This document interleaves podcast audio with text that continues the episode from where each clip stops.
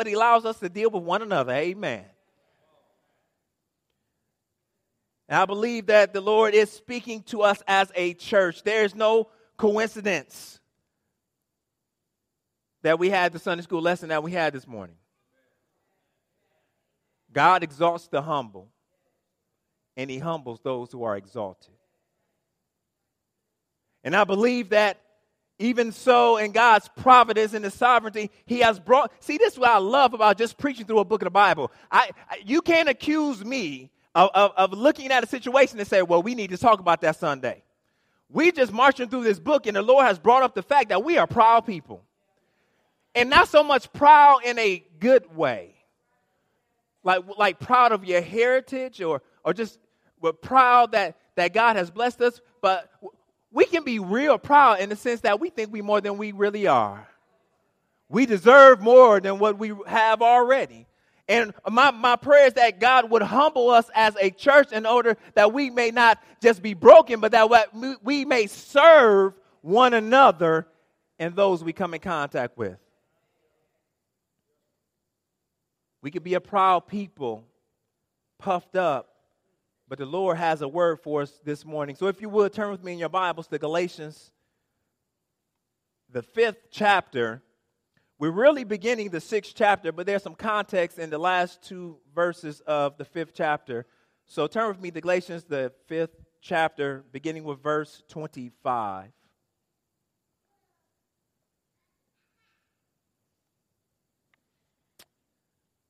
Galatians, the fifth chapter, beginning with verse 25.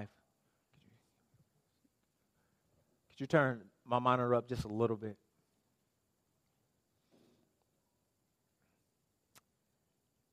As we recognize here at Forest Baptist Church that we do not sit on top of the word as if we are the authority, but we sit under the word because the word of God is the authority. So as we read this passage of scripture, please hear the voice of Christ. Galatians, the fifth chapter, beginning with the 25th verse. And the word of God reads If we live by the Spirit, let us also keep in step with the Spirit. Let us not become conceited, provoking one another, envying one another. Brothers, if anyone is caught in any transgression, you who are spiritual should restore him in a spirit of gentleness. Keep watch on yourselves, lest you too be tempted bear one another's burdens, and so fulfill the law of Christ. For if anyone, pay attention, thinks he is something when he is nothing, he deceives himself. Verse 4 But let each one test his own work, and then his reason to boast will be in himself alone and not in his neighbor. Verse 5 For each will have to bear his own Lord, his own load. May the Lord add a blessing to the reading of his word. You may be seated. Because this text is so rich, we probably will be tackling this in, in, in, in, almost like a mini series called One Another. One Another. But today, for part one, I like to put a tag on this text How to Handle Other Folks' Mess. How to handle other folks' mess. Let us go to the Lord in prayer as we ask Him to give us insight and clarity. Lord God, we thank you for the privilege to come before your holy word. And Lord, I beg that you would warm our hearts with the fire of your word today. Lord, let us not glance over these words. Let us not glance over this text like this is common. But Lord, these are the very words of Jesus speaking to us. So, Lord, I beg that you would give us eyes to see and ears to hear. Lord, that you would crush our prideful hearts, that we would not be puffed up, but that we would be low, that you would build us up that we would serve you well. Father, please forgive us of our sins today, the ways we have dishonored you with our life and with our lips, with our looks. we ask that you would have mercy by allowing us to have clarity and understanding to your word, that you would pour out your word upon our hearts. May seeds of righteousness be sown, and may a harvest be brought forth and reaped Lord, we ask that you do the impossible here and that you would refresh and revive and renew us. May you restore to us the joy of our salvation. May we reflect your glory by serving one another well. Father, please speak as your servants are listening. May you bless your word and bless this moment. May you use a broken vessel like me to speak the glories of Christ. In Jesus' name we do pray. Amen. Have you ever had one of those moments in life where you look back on and you can laugh at? But at the moment, you wasn't laughing. I've had a number of those moments in my life. One moment that I that comes back finally and that I, I laugh at now, but when I was going through it, it was tough. I think back to one year when I volunteered to take a group of students to camp. And being that I had not attended this camp before, I, I depended on the description of this camp from other people, and they said that it would be a great time, and it sounded like it would be a great time. so we get to the location for the pickup where the buses would get us, and we would go to camp. And it wasn't soon after our arrival that I figured out that I was in for some trouble. We had boarded the bus, and I found myself, we had just got on the bus, and I'm, I'm breaking up fights already. Ain't nobody listening. And then uh, a piece of information stood out suddenly that I didn't recognize before. See, I thought I was just bringing our group to go on the trip, and I was responsible for our group. But when I showed up, I was actually responsible for over 20 middle school boys. Yeah. They're on the bus going crazy, fighting, arguing. And y'all know me, I'm like, chill. I'm like, ah, oh, chill out. Y'all stop. And they, they going at it. I'm like, what is going on? We show up to the place and the staff gives give us a introduction of the rules and and I find out not only am I responsible for these young men, but they had a, a, a, a, warning system of red light, yellow light, green light. As long as you was on green light, you was good. If your student was on yellow light, I mean, it was a warning. You needed to have a talk with them. And if your student got on a red light, they was kicked out of camp. I'm like, man, that's how cold. First day, two boys on yellow already. And I'm like, what is going on? And then, third day, in the middle of the night, I am startled out of my sleep by camp security with flashlights in my eyes. I'm like, come on, now. You don't, I, I, I, I am from Inkster. Don't be coming in with flashlights in my eyes. And they startling me because one of my boys just getting in a fight. Now he's on red and kicked out of camp. Oh, but I forgot to tell you. When they get kicked out of camp, they get sent to sleep in this in, in, in the gym in this barn in the middle of the camp with no air conditioning. But by the way, their counselor had to stay with them too. I gather my things and I move to this gym. There ain't no beds, it's just like mats. And I had to spend the entire day with this boy. And then at the end of the day, another boy get kicked out of camp. So they looking at each other, they looking at me, we looking at each other like, what we gonna do now? Such a terrible experience. I, I didn't get to zip line with the counselors. I couldn't go out on the boats. I had to sit in this gym the whole week. But when I look at that situation, it's only God's grace. I knew He was teaching me something. The whole time I'm thinking, how am I responsible for the actions of these students? I don't even know. I don't know you, boy.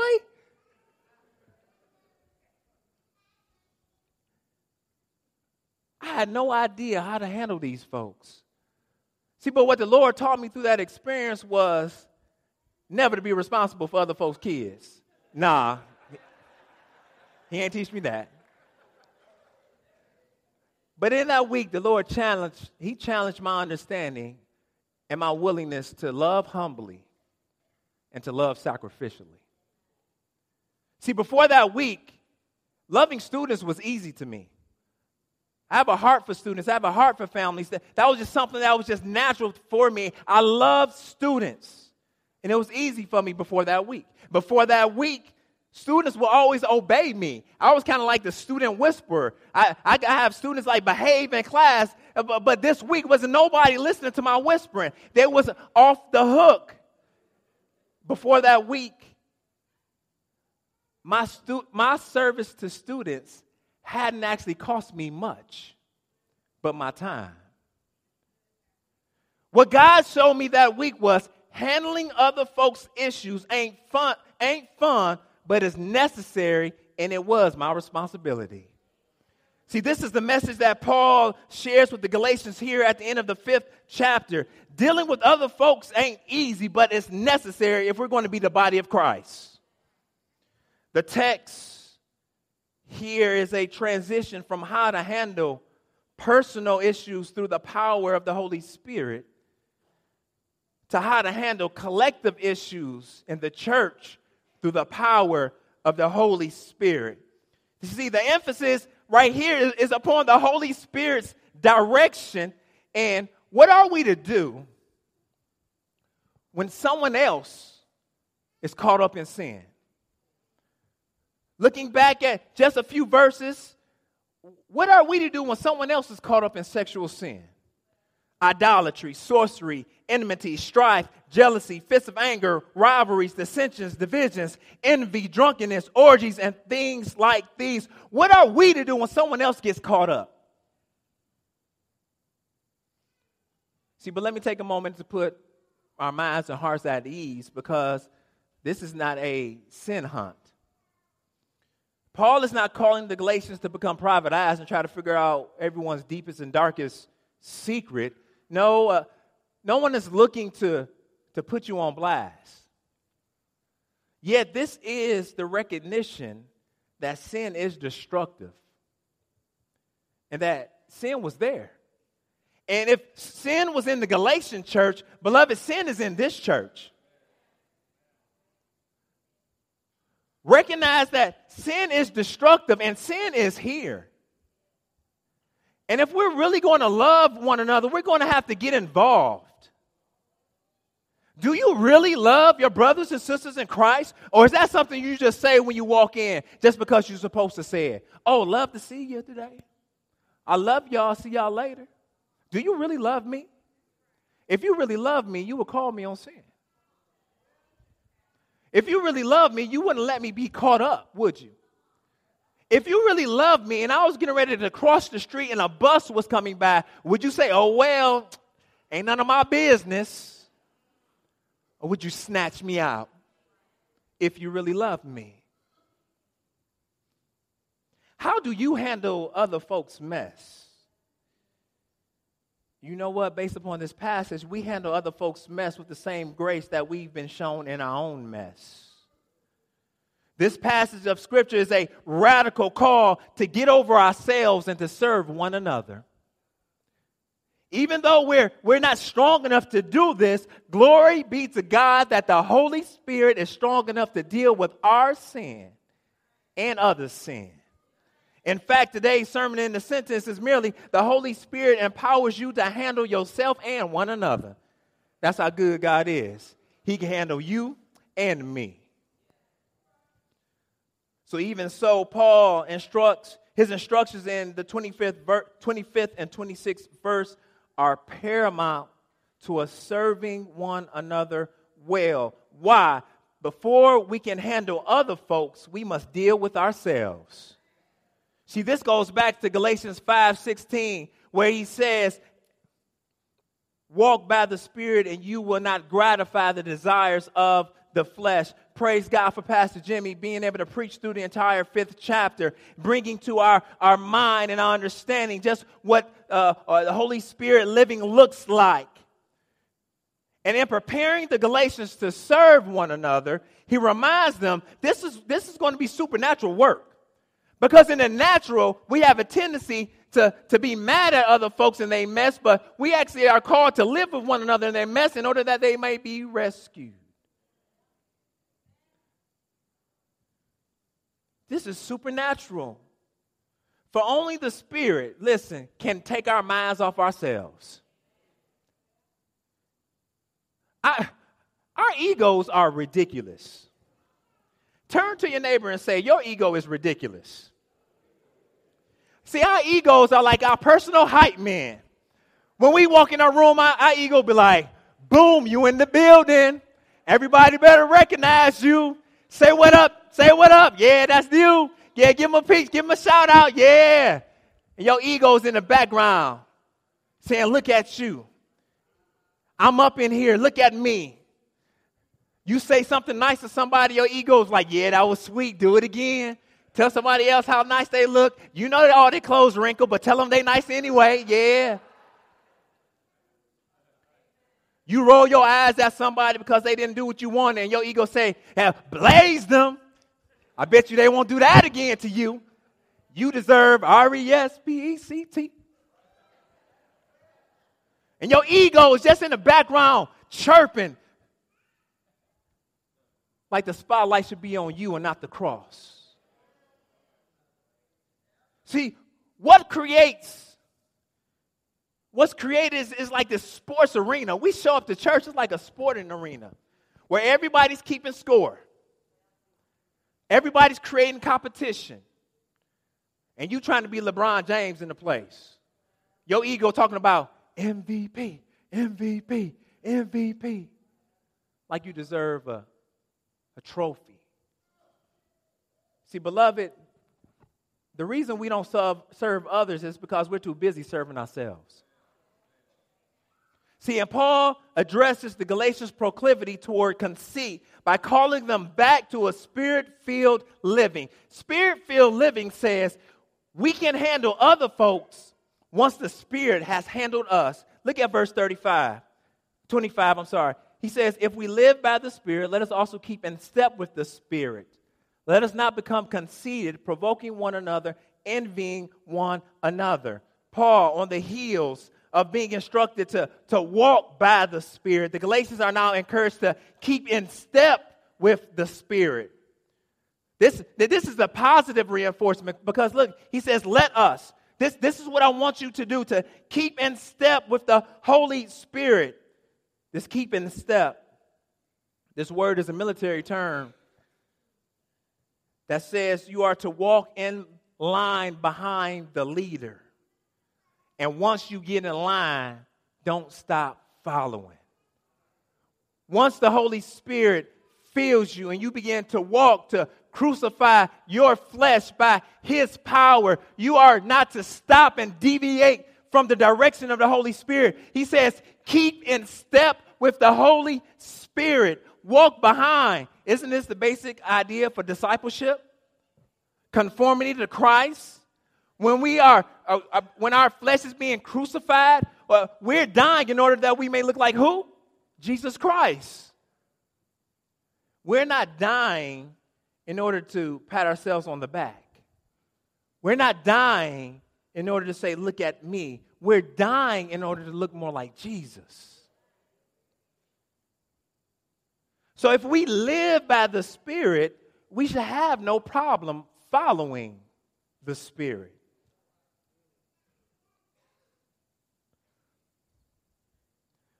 We live by the Spirit not, not to look holy, but to live humbly. When we keep in step with the, with the Holy Spirit, He allows for supernatural living over our natural living. In our natural flesh, we always want it to be about us. That's just human depravity. We're the center of our own world, of our own universe. This is why Adam and Eve is kicked out the garden because Eve and Adam, they desired the fruit. Why? Because they would be like God. I want to be like God some days. I, I want to be like God most days. I'm lying. I, I want to be. I want to be my own boss every day, and, and that's my natural proclivities. But the Holy Spirit, it, He overrides my wants and overrides my desires, and He shows me situation after situation. It's not about you. It's about me. The turmoil and the circumstances. It's not because everybody's out for you. You know, you was. You know when you was in school and you got detention and you came home was why you get detention? Well, the teacher don't like me. Stop lying. You was talking, You was misbehaving. They don't just not like you. See, that's why we, we approach God, well, well, they just don't like me. No, it's not lying. We are sinful. And if it was not for His Holy Spirit, we'll be off the hook. Think about what the Holy Spirit kept you from this week. What phone call didn't you take because of the Holy Spirit? What aisle in the grocery store did you pass because of the Holy Spirit? What driveway did you and didn't you pull in because of the Holy Spirit? What did your mouth say, didn't say because of the Holy Spirit? If it was not God working in our lives, 24 hours a day, 365 days of the year, where would you be? Where would I be? Apart from God working in me supernaturally to tame and crucified his flesh. We're desperately wicked. But after that positive reinforcement of let us do this, Paul comes back with that negative reinforcement and he says, let us not. Let us not what? Let us not become conceited. See, supernatural living will produce a proper posture for your heart. And he says, don't become conceited. This, this word conceited means it's puffed up, haughty, vainglory, empty of honor. To be conceited is you, you think more of yourself than what you really are. And it's not because of your performance. We're conceited actually because we're deeply insecure.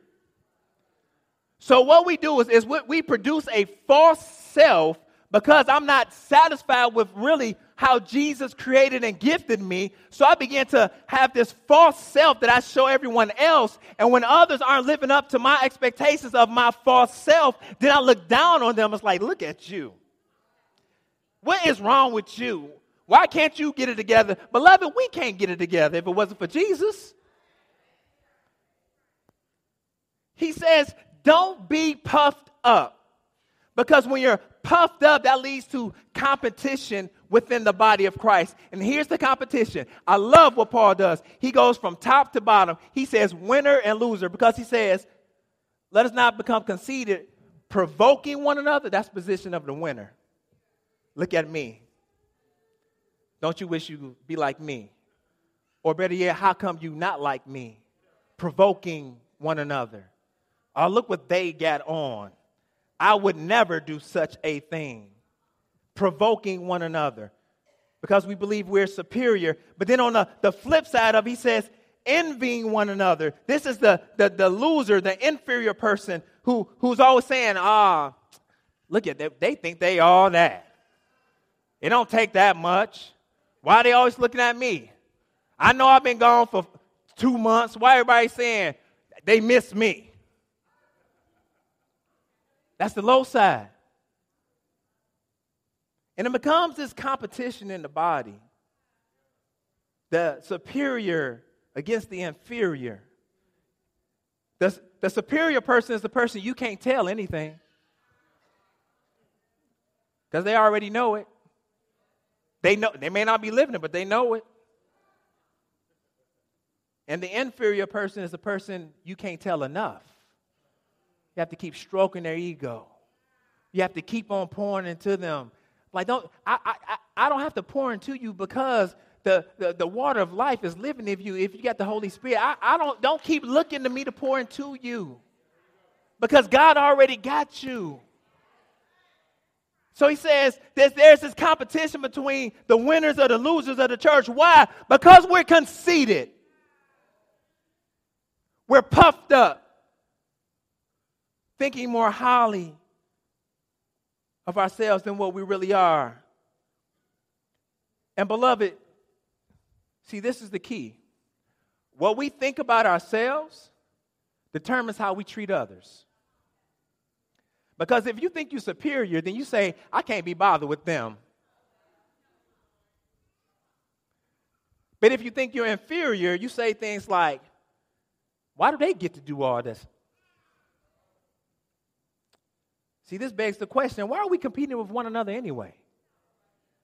I mean, it's like showing up to a, a, a children's basketball game, like elementary school, and, and you got the red team and the green team. But there's only one basketball. And the green team like stealing the ball from themselves. Like you ever see the kid, he dribbling down the court and their, and their own teammate comes and pushes them down and takes the ball. And we look at the kids like, oh, they don't know how to play this game. Beloved, when we walk in the Christian life and somebody is trying to go down the court with the ball for the glory of Jesus, you can't just run up and push them down and steal the ball. This is not a competition. We're on the same team. We trying to score goals and get buckets for Jesus. We ain't, we ain't trying to pad our stats. It's, it's, it's, it's two seconds left and we want the triple double, so we say, hey, throw the ball to me. Well, it's not about our stats. When we get the glory, it's not going to be what's your stat line. When we get the glory, it's going to be like, praise Jesus. I'm unworthy to even be here. Beloved, whose team are you on? Whose team are you on? But you know what? It is complicated, though. Because the reason why we're conceited sometimes comes from the pain that we've experienced in life. And, and we become conceited because we actually want to feel better about ourselves. So we create that false self to protect ourselves from the pain. But at what cost?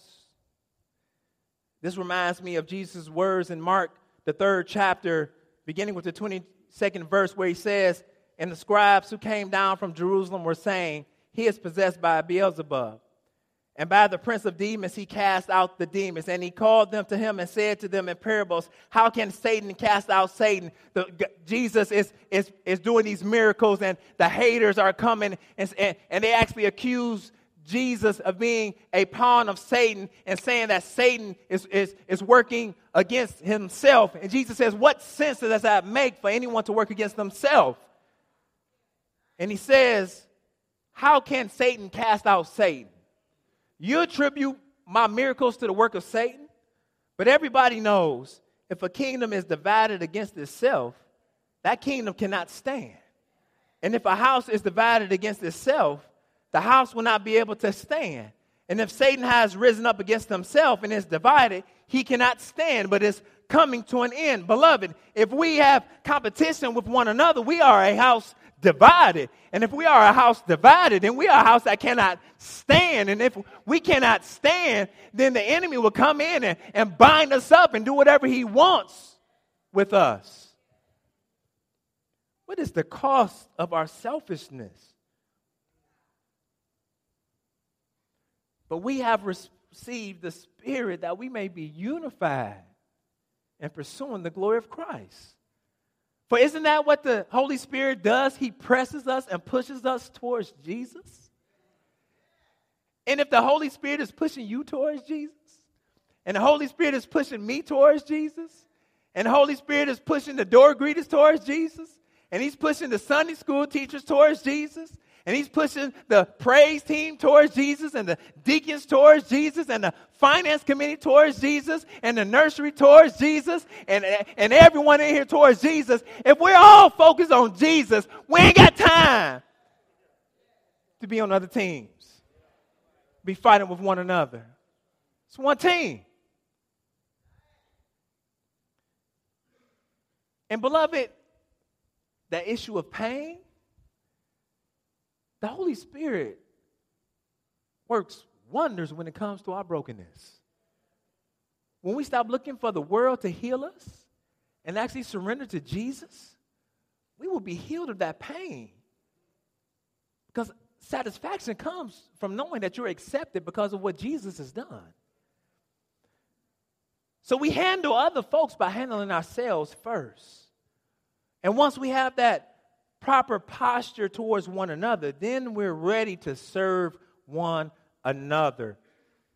Paul immediately drives us to, to the one issue that not only destroys lives, but it destroys churches if left unchecked, and that, that issue is sin. No, we don't, don't, don't try to be super spiritual today, all right? Everyone deals with temptation and, and, and, and, and sin daily.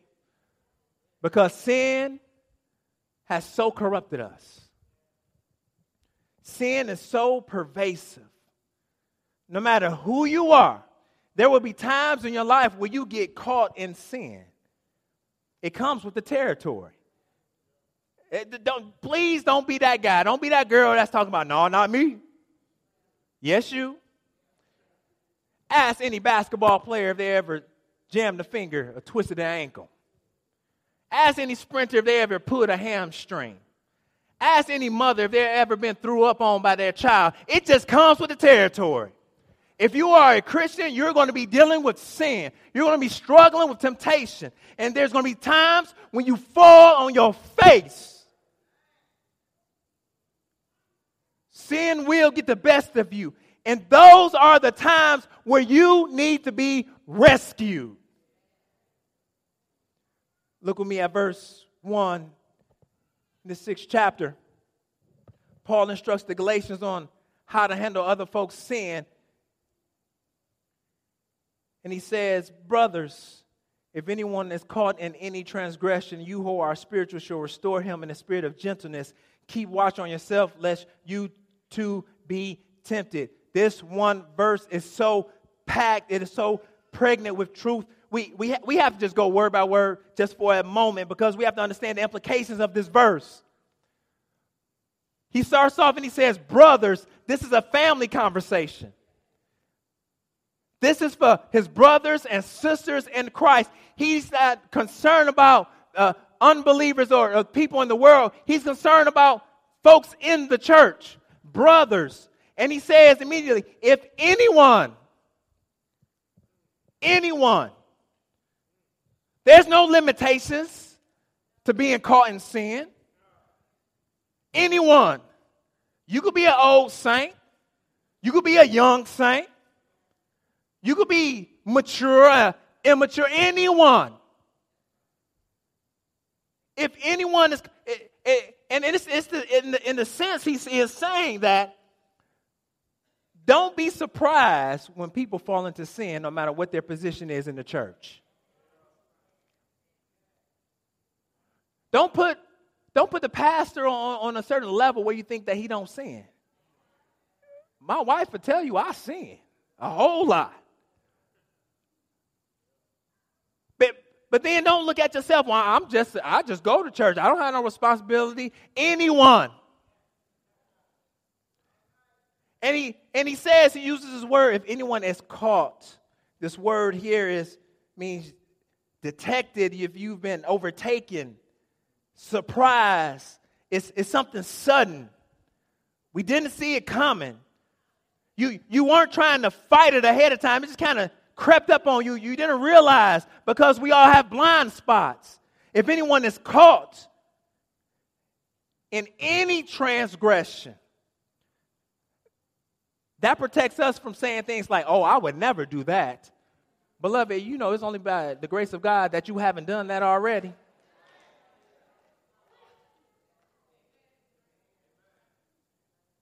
And then, then he says, You who are spiritual. Is he talking about this elite force in the church? The spiritual ninjas? The Navy SEALs? Nah. He says, You who are spiritual, you who are walking by the Spirit, you who are keeping step. Uh, what, what he's saying is, you folks that's already dealt with your own sin, I want you to start dealing with other folks' sin. Don't think that you got it all together and you can just chill out. I got work for you to do. You who are spiritual. You know, it, this reminds me of like the illustration we like to use that the, hosp- the, the, the church is a hospital for sick people. You absolutely right. But guess what? The hospital has workers. When you show up to the hospital, if everybody was sick, who could help you? when you show up to the hospital, you're going to need somebody to be a doctor. You're going to need somebody to be a nurse. Somebody gonna have to draw your blood. Somebody gonna have to take your blood pressure. Somebody's gonna have to set you up in a room where you need to go. Somebody's gonna have to bring you a cup of water so you can take your aspirin. Somebody's gonna have to do something. And if we keep showing up to church expecting everybody else to do something when we ain't doing nothing, how can we be the hospital for sick people and ain't nobody being healed?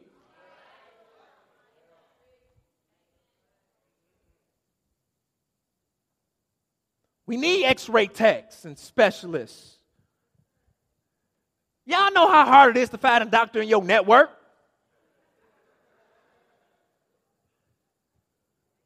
So why, so why, why should we find it so hard to find somebody to do life with when we walk in this door? Why we can't? Why is it so hard to find somebody who care about you in this door? If it, if you showed up to the hospital, come on, somebody, and you went to the emergency room and you checked yourself in and nobody showed up to check you, you have a problem with that. So while we show up in here week after week, you don't talk to nobody and don't nobody talk to you. If this is a hospital, somebody got to diagnose your illness. Somebody got to take your temperature. But if I ain't talking about what's, what's, what's ailing me, then I can't get a diagnosis, can I? And if I don't make myself available for somebody, if I just walk out the door as soon as church over with and I ain't talking to nobody, I ain't loving one another. I'm loving myself because my dinner is in the oven and I don't want nothing to burn because I want to eat when I want to eat. You who are spiritual, and he says, Re- restore him or her. This is a powerful word here because in the original language, it's, it's, it's a verb used for setting bones. And what he's saying is, when someone is caught in, into sin, it's like seeing someone with a dislocated finger. And you know how you ever seen someone with a dislocated finger? That, like their hand going this way, that finger be like way over here, like it's out of joint. And but in order to bring it back into right alignment, some pain is going to be caused when you snatch it back. You know, you snatch it back, you go like, ow. But then when it's back, you're like, okay, I feels good. Beloved, when we restore people, it's going to hurt them for a second. But when we get them right back on track, that means everything is going to work itself out and they're going to start feeling well once. See, if your life is off the hook today, if your life is out of order today, if you are dislocated from the body of Christ, you're going to deal with pain until somebody restores you. Somebody's going to have to snatch your life and get you back in, in alignment in order for you to be healed. It's painful, but it's a healing painful. It's not arbitrary. You who are spiritual should restore him. And here's the key right here in a spirit of gentleness. A spirit of gentleness. If we even think back just a few scriptures, Holy Spirit living produces something in us, right? Love, joy, peace, patience, kindness, gentleness, and self control. So, what he's saying is, as you are keeping in step with the Spirit, you will be able to restore people with the gentleness that's produced by the Spirit. This is not a worldly gentleness. This is not, I'm just going to pass over your sin because we just love everybody. This is no, I'm going to deal with your sin, but I ain't going to put you on blast. I'm not going to be mad at you. I'm going to I'm, I'm going to work with you. I'm going to do life with you. I'm going to be patient with you. And, and, and we know we have to get some things back together. I'm going to do it with a spirit of gentleness, not a spirit of frustration, not a spirit of anger, not a spirit of bitterness, not a spirit of gossip. Girl, you know what they've been doing over there? No, a spirit of gentleness. from this morning's Sunday school lesson. I just thought it was fantastic that they, they laid out the point. Why are we so mean to one another? And basically, he says because we judge people around us more harshly than we judge ourselves. Why do we do that? See, we give ourselves the benefit of the doubt, but we don't give it to others. And if I'm correct, the scripture in 1 Corinthians 13 says, Love hopes all things.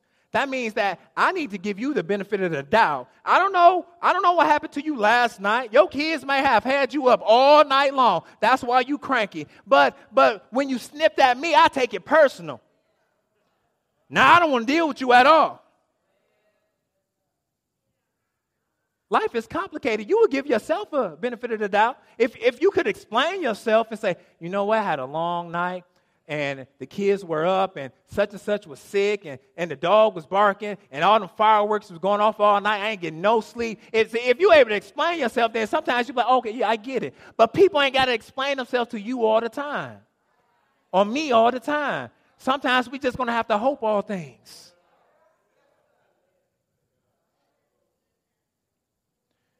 When we see a brother or sister caught in sin, we have to run to their rescue.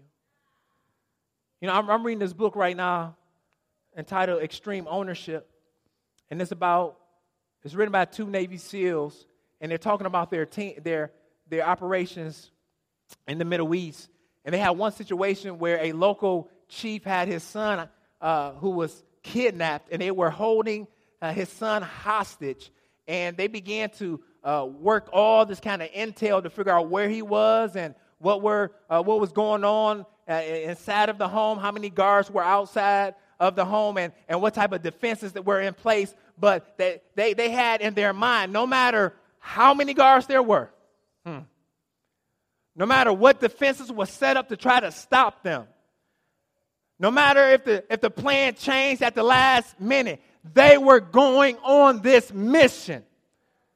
And when they showed up for the mission, they had been trained so thoroughly and so well that even though the plan changed a little bit, they were still able to rescue the chief's son. Beloved, are we more than just military men and women? We are the army of the Lord, the body of Christ. And when sin has our brothers or sister held hostage, we have to run in, no matter what defenses they may have up, and rescue them.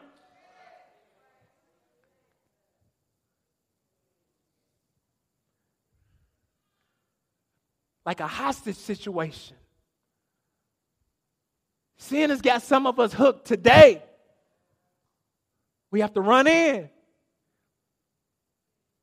So, how do we handle other folks' sin? We handle other folks' sin humbly. Humbly. He finished this scripture. He says, Keep watch on yourselves, lest you too be tempted. What is he talking about? In some ways, he's talking about don't fall into that same type of sin. Because sometimes when we find out how good that sin is to someone else, like we want to try to, like you want to you want to hit to, like, no, nah, I'm not gonna fall in that sin. I'm, I'm leave that alone. We we rescue them out. Uh, and but then there's there's the sense of we don't want to be tempted to. We don't we don't, bruh. You don't need to be calling that girl talking about oh it's gonna be all right. You, you don't need to be rubbing her on her back because you're gonna be a stumbling block too. So like like keep watch on yourself, lest you too be tempted. Curiosity uh, get a hold of you. But what he's really talking about here, where he says, lest you too be tempted, he's really talking about this is a warning against pride. Don't you look at their situation thinking that you can't fall too. That's what he's saying. What, what he's saying is stop leaving fellow soldiers on the field wounded. Stop leaving them behind. We're not going to kill our wounded. We're going to serve them. We're not going to gossip about our wounded. We're going to lift them up. See, justification by faith frees us to restore one another. Because it reminds me that but, but God's grace upon my life, that I, I, I stand convicted at the foot of the cross that I, I'm in desperate need of grace each and every day. See, justification by faith reminds me I didn't save myself because I was so good, but Jesus came and rescued me. See, but then justification by faith frees us to receive restoration. Because now I'm not, I'm not shamed that everybody know my business. I'm excited to be delivered. I'm not worried about what they may say because the worst thing that was said about me was already nailed to Calvary's cross. When, when situations rise up, I don't have to be worried or concerned about the world. All I need to know is that I'm accepted because of the blood of Jesus. So, quickly, what do we do? How do we restore someone? Here's a couple ways that, that we want to be working here we want to ask ourselves first before you run in Is my desire to confront spirit filled? Why you want to get in a business? Do you really want to serve them? Or do you really want to serve yourself? We want to confront over things that really matter and not preferences. They didn't grow up in your home. They don't do things like you do. We, we, we, can, we can go to war over preferences. Let y'all show up next Sunday and all the carpet change a different color. Oh boy. We, we're not going to war over preferences. We're going to war over sin. And then he says, what we need to do is, he pointed this out to Peter. Confrontation should take place when someone is not in step with the gospel. Isn't that what Paul said to Peter? So I, and I, I, he, he says, I had a conversation with Peter because his behavior was not in step with the gospel.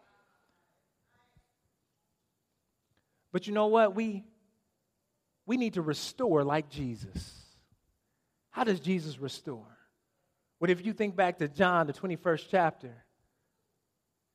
Jesus is eating with Peter.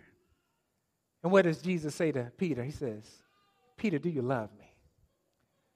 Peter says, Yes, I love you, Lord. Jesus asks him one more time. He says, But Peter, do you love me? Peter says, Oh, Lord, you, you know I love you. Jesus says this one more time, But Peter, do you love me? He says, Lord, you know I love you. When we restore people, many times all we have to do is remind that person, do you love Jesus? You show up at their house, don't, don't beat them over the head. Just remind them of the love they once had for Jesus. I know you caught in a sin, but, but do you love Jesus? I know you got some issues and some burdens going on in your life, but do you remember your love for Jesus? And by the end of that conversation, that person may be have a breakthrough because they remember their love for Jesus, not what you said. When we restore, we have to restore with the focus of bringing people back into relationship for, to Jesus. Not that they should just live right. We restore people so that they can love the King.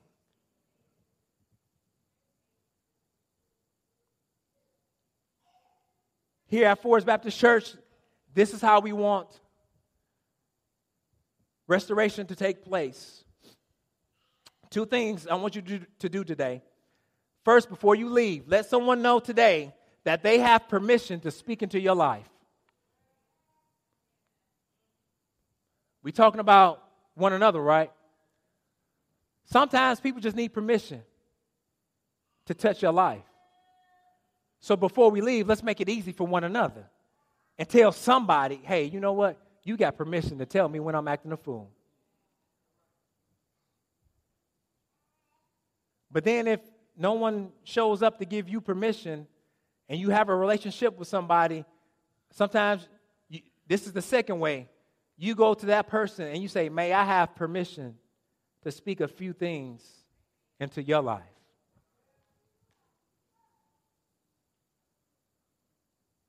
So know now when somebody walk up to you and they start talking about permission, don't get defensive. Don't act like you don't know what's going on. Because if we're going to read this Bible, we're going to breathe this Bible, and we're going to live this Bible, and we, we're going to get into each other's lives, and we're going to restore one another in order that we will all love Jesus together.